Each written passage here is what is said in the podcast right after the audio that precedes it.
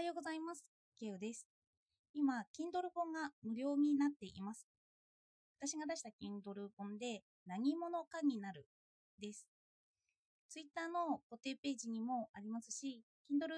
本から直接検索していただいても出ると思います。よかったらダウンロードしてみてください。今日なんですけど、私はどこにあるのかという、これも脳科学の本を読んで分かったことを述べていこうと思います。よかったらお付き合いください。私たちは右半球と左半球といった脳の働きに違いがあるそうなんですよ。まあ、きっぱりとは分けれないということは昨日のでも分かるんですけど、とりあえず右半球と左半球の動きが違うよということが、大体違うんだよということが分かっています。脳の部位によって決定的な違いがあるということなんですよね。例えば脳のある一部を切り取れば推論ができなくなったり海馬を切り取れば記憶ができなくなったりしますこの本では脳の右半球左半球の結びつきの不具合によって転換症状が起こる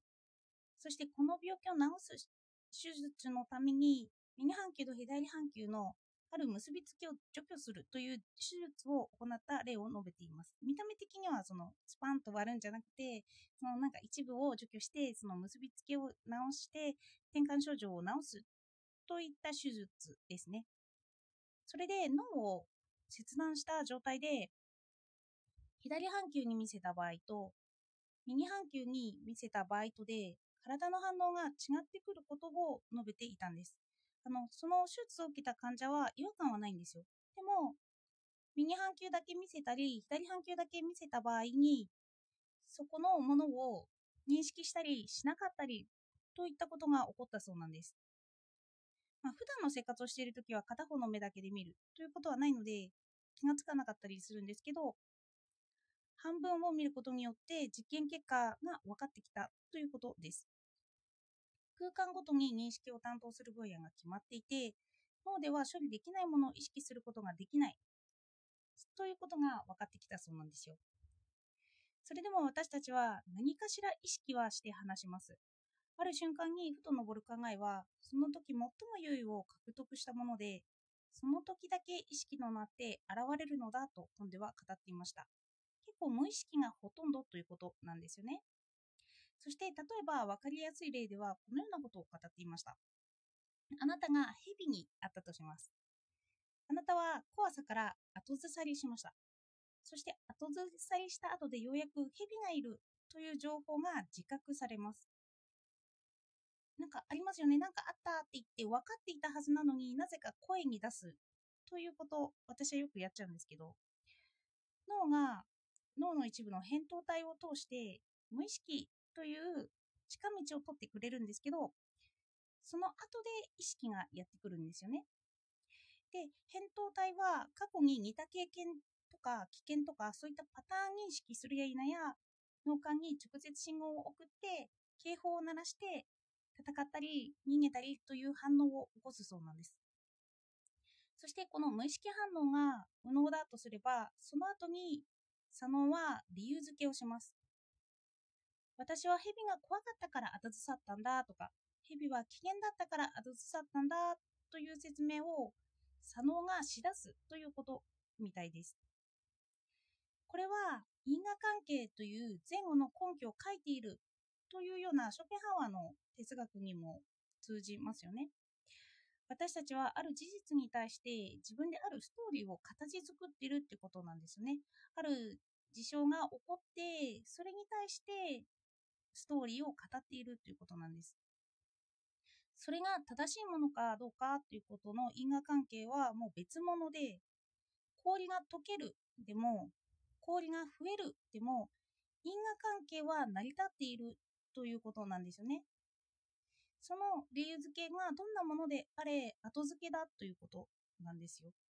無意識に起こったものに対して意識的に理由をつける。それに私たちは言葉を結びつけて、それが妥当に見えるようにしているのだということなんですよね。現実には行動も感情も私たちが自覚する前に起きている。で、そう考えると因果関係というのはどうあっても成り立つというのはうなずけるんですよね。因果関係っていうのはその前後がどうあってもよくて、それが後、前、前、後か、前、後というふうに成り立っているということだけを表しているということなんですよ。そして他にもこんな実験を述べていました。被験者の顔にあのメイクで見にくい傷を描いたとします。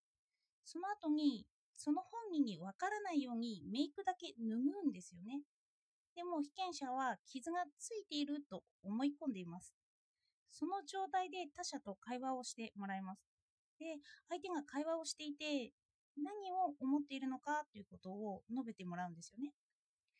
すると会話相手が目をそらすことに気がつきます。普段でも目をそらしている人だったとしても被験者はその傷と絡めて原因を語るというんですよね。私の顔に傷があるから相手は目をそらすのだと理由付けをします。左半球という言語を司るところでは私の経験などと照らし合わせて事実を捏造しているということなんですよ。その機能が大人になるにつれて発達していくと言います。そうなんですね。あの子供は推論できないと言います。3歳ぐらいかな。あの見たままのことをそのまま受け入れて、それでお話をあれこれ脚色するのをまだ小さいうちは好まないとか言います。筆者はこの左半球の物語装置をインタープリンターと名付けていました。私たちがどんなに理由を述べて、その理由が正しくないかもしれないという可能性を含むことも、この言葉には込められています。私たちは扁桃体にによって物事を無意識のうちに反応させると言いますけど、もしこの機能が働かないようになるとどうなるのかというのを考えてみました。その場合、パターン認識が難しくなるんですよね。つまり、扁桃体が発達していれば日常の多様な物事に自分独自の法則を見つけ出してそれをパターン化できているということなんですよ。まあ、自分独自じゃなくても社会性的に適用されたちゃんとした一見正解に見えるものという法則を自分で作り上げているということですよね。先生がこれをやってと指示を出したらそのことだと推測してその行動が取れること。指を刺されたとしてある物体を刺しているのならばそれに対してトイレに行ってこいということだったりこれは怒られているのだろうと予測したりができるということなんですよね。無意識的にそういうことができているということ。でもこの感情も司る扁桃体のパターン認識が弱いとどうなるのかということなんですけど先生とか大人が何かを指している。でもその後の行動がすぐには出てこない。だから推論するために左脳を働かせるんですよね。そして意識的に納得をして動き出すというような理解が起こってきます。他にもドキドキしている。一般的にこれは恋だと思うかもしれない。でもそれが結びつかないから言語化して意識的に納得させる。自分で意識的にパターンを構成する。そしてそれがマニュアルと言われているものでもそれを意識的に取り込むということなんですよね。だから無意識に頼るんじゃなくて意識に頼っていくということなんですよね。雨が降っている。普通なら走るのをやめるかもしれないけど、でもやめる理由がそこに見当たらないから走りに行くといったような。一つの感情による無意識的な判断ができないために、意識に頼ってそれをパターン化するのが、扁桃体の弱い人に起こる行為なのかもしれないなと思いました。ちょっと私なんですけど、今ちょっと脳と ASD という自閉スペクトラム症について調べていて、まあ、何でも私はその方向に結びつけている癖があります。これも因果関係を自分で作成しているとも取れますよね。だから、その普段の普段の生活をしていて無意識にできることが少ないから意識的にしてそれで言語化して理由もつけていく